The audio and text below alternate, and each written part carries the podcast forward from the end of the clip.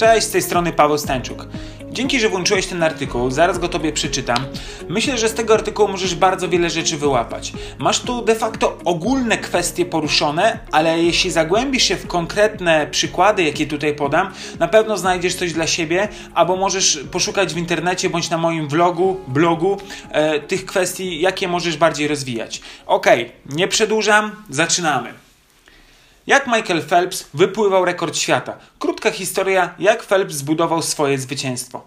Michael w dzieciństwie był bardzo energicznym chłopcem i dlatego mama postanowiła zapisać go na lekcję pływania. Jego trener Bob Bowman już pierwszego dnia dojrzał potencjał, aby młody Phelps mógł być bardzo dobry w tej dyscyplinie. Długi tułów, długie dłonie i stosunkowo niedługie nogi, które były mniejszym ciężarem w wodzie. Trener doskonale wiedział, że musi w pewien sposób wpłynąć na jego potencjał, na chłopaka, który jest obdarzony nadzwyczajną energią. Kazał jego matce ćwiczyć z nim techniki relaksacyjne, typu zaciśnij prawą dłoń w pięść, potem ją rozluźnij. Wyobraź sobie, jak napięcie odpływa. Wykonywał to setki razy i dzięki temu każdy element jego ciała luzował się. Wniosek?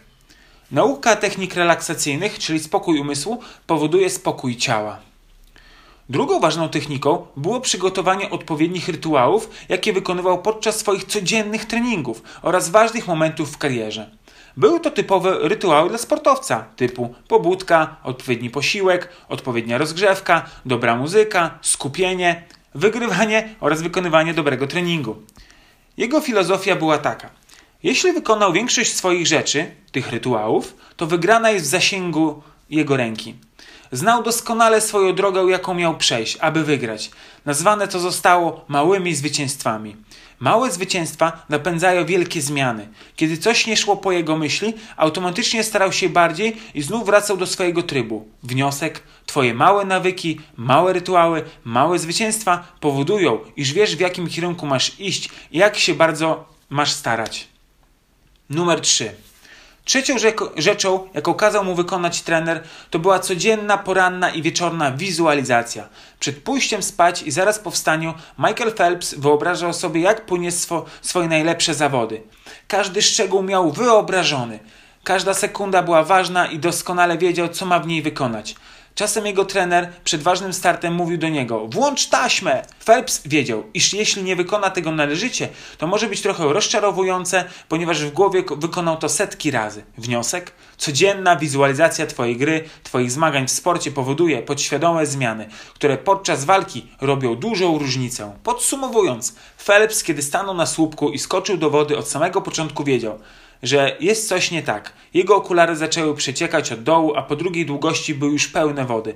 Zwykły pływak przy takim incydencie panikuje. Phelps wiedział, że nic złego się nie dzieje i zachował spokój ducha.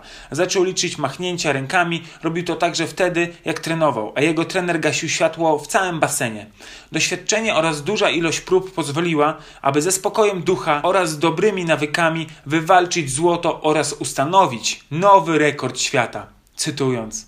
Po wyścigu reporter zapytał go, jak się czuł, płynąc i nie widząc. Tak jak sobie wyobrażałem, odparł Phelps. To była kolejna wygrana na przestrzeni życia, pełnego małych zwycięstw.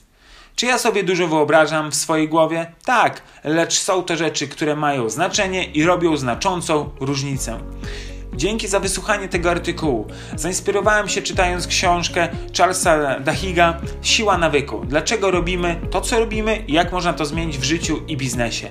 Zachęcam Was do przeczytania tej książki. Ona mnie bardzo mocno zainspirowała, także do napisania tego artykułu. Życzę Wam powodzenia w tych małych zmianach, małych zwycięstwach. Wyobrażajcie sobie same dobre rzeczy. I co? Życzę powodzenia. Trzymaj się, dzięki. Cześć, hej.